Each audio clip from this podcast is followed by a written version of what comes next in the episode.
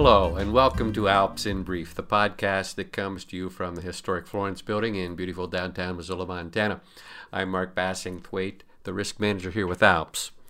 Today I'm going to do a little solo performance and thought it would be really worthwhile to talk about how to avoid cybercrime, being a victim of cybercrime, and I am particularly going to focus on wire fraud, business email compromise. We have had a number of lawyers impacted by this, with literally millions of dollars totaled together stolen.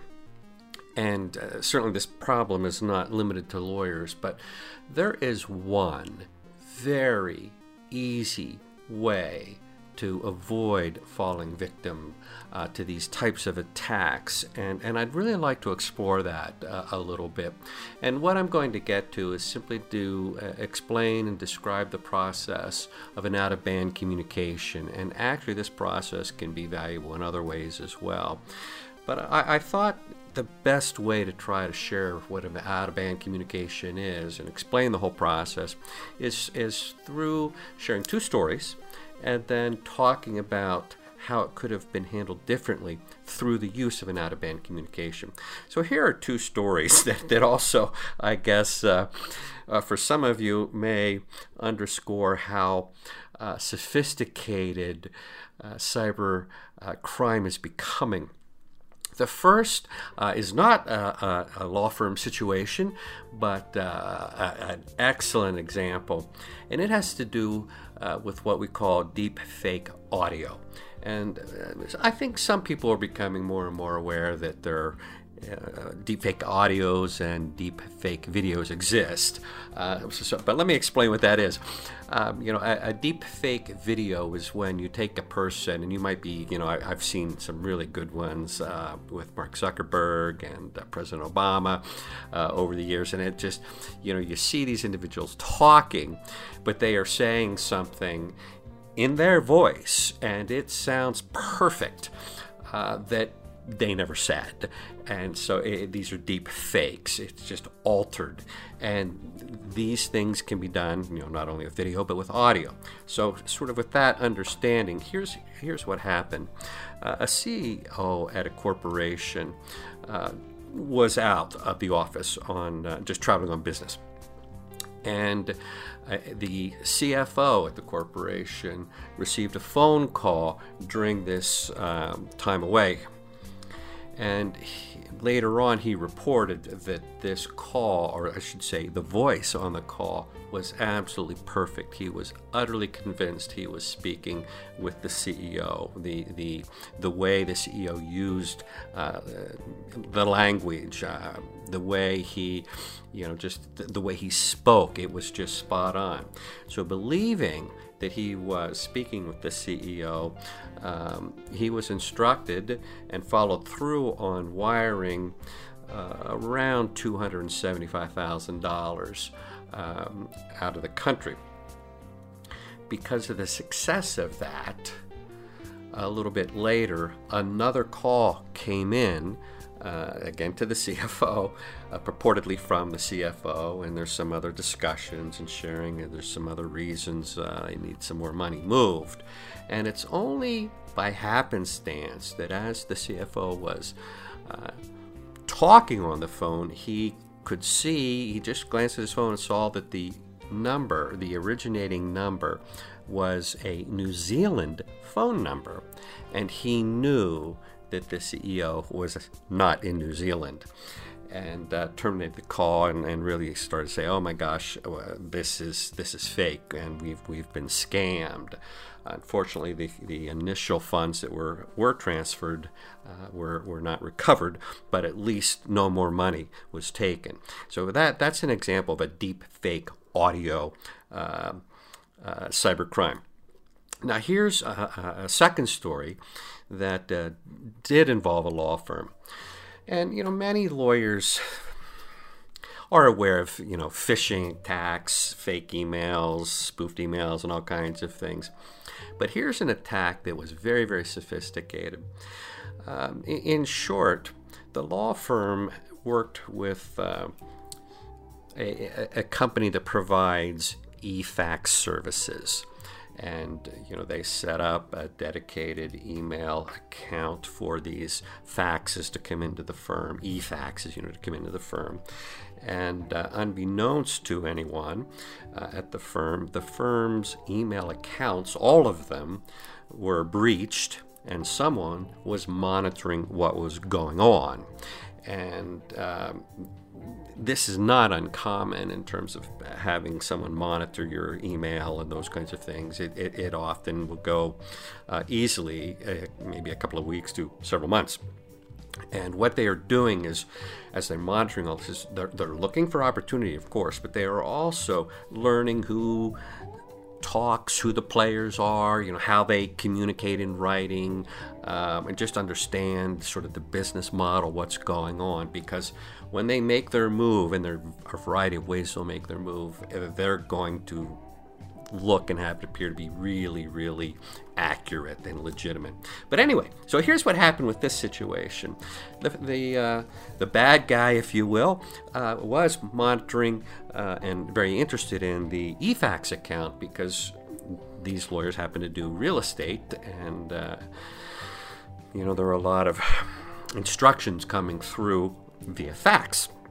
If a fax had was of no interest, you know, it would kind of be forwarded along really quickly, so no one was aware that these emails were being intercepted and looked at. At one point, a fax came through authorizing and, you know, wiring instructions and whatnot for a significant amount of money on the sale of a home. And all the hacker had to do was just take that fax and change the routing number, you know, the wiring instructions here on this document. Made that change, sent it on. So please understand what happened here. A lawyer is expecting a fax with all the information he or she needs to complete this transfer or to follow through again on moving the money. It's an expected email, an expected fax coming in via email. It is from a known and trusted source. No one knows, however, that it has been intercepted and the routing information changed. So, based on a belief that everything is absolutely fine, a substantial amount of funds were wired. And of course, to the wrong bank, the wrong individual, and there was a substantial loss there. So, those are two stories about just giving you examples of how crazy, you know, cybercrime has gotten. But how could you have prevented this from happening? And it really is quite easy.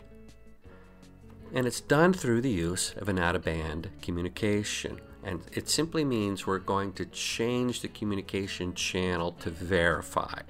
So, for instance, in the first example where we had a deepfake audio, what could have happened, or perhaps I should say should have happened, is the company would have a policy that says whenever we're moving any substantial amount of money, and, you know, we can define what that is, you know, $5,000, $25,000, you know, whatever works for your own situation. But let's say it's $5,000. So anytime we're going to move $5,000 or more, you're going to have an out-of-band communication to verify. And so with that policy in place, the CFO has received a phone call from someone that he believes is the CEO, authorizing or providing instructions, you know, to move money. He should hang up, and after that call, he knows what the CEO's phone number is. He doesn't have to look it up. He's not looking at the, you know, just returning the call or anything like that.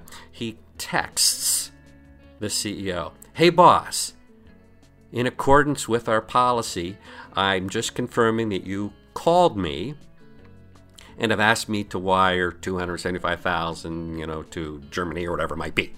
And if the boss texts back, "Yes, thank you, please take care of it," fine, wire the money. the boss says, I don't know what you're talking about. It seems like, you know, there's a scam going on here. Stop. Don't wire the money.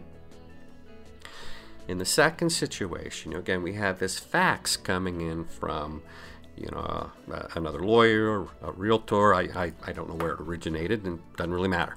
But you know it's coming.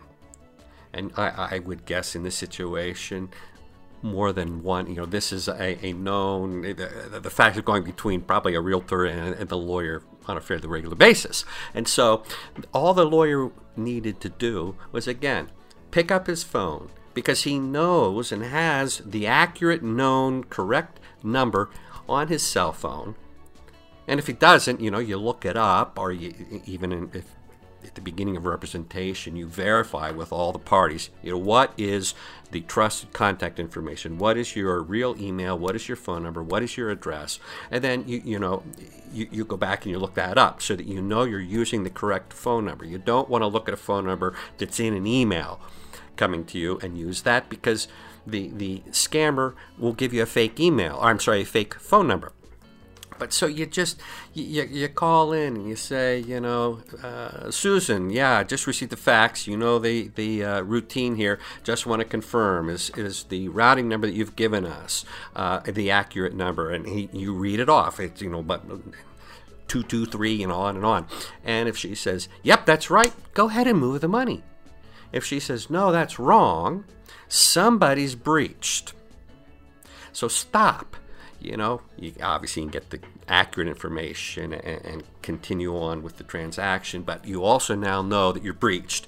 Somebody's breached, and we need to figure out who and you know, clean these systems up, you know, restore and get whoever's in the system out.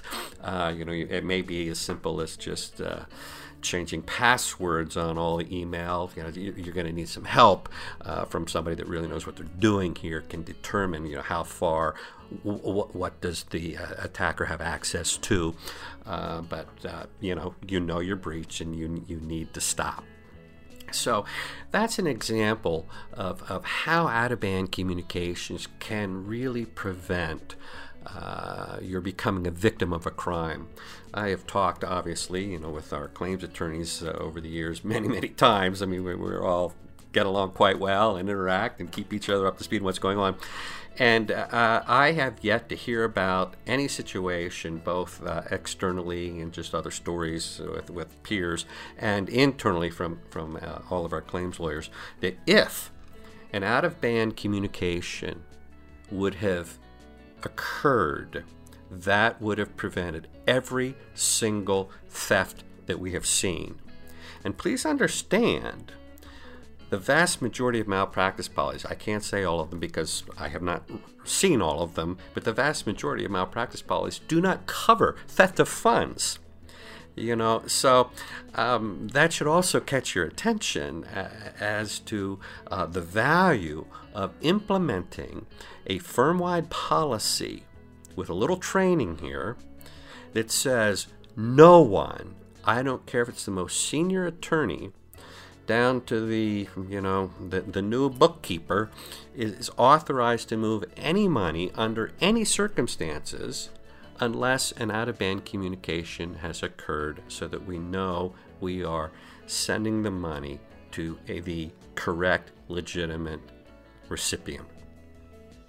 So that's an out-of-band communication. I hope that you have found some value. And let me, I shared you can take this a little further.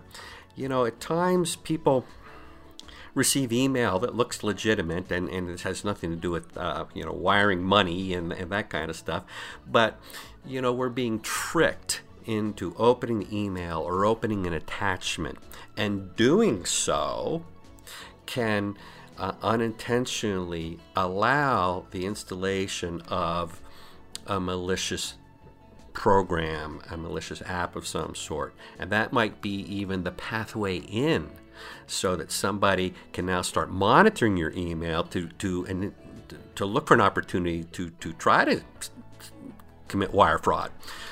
So think about the value, too, of training employees and having everyone at the firm be aware that, hey, if we have some questions about an email that has come in. You know, what is this, bill that, don't open it yet. Don't click, don't look, don't investigate, because it just feels odd. It feels off. Reach out to the legitimate company or legitimate individual that purportedly sent this to you and say, this doesn't make sense. I don't recall, authorizing you folks to provide some service. Oh, boy, we don't have any account with you. We don't know what you're talking about. Thank you for letting us know. Somebody apparently might be using our email address or our company name in a fraudulent way. And again, you just confirm. You figure out in advance. Okay, that's not trustworthy, and I don't want to open that.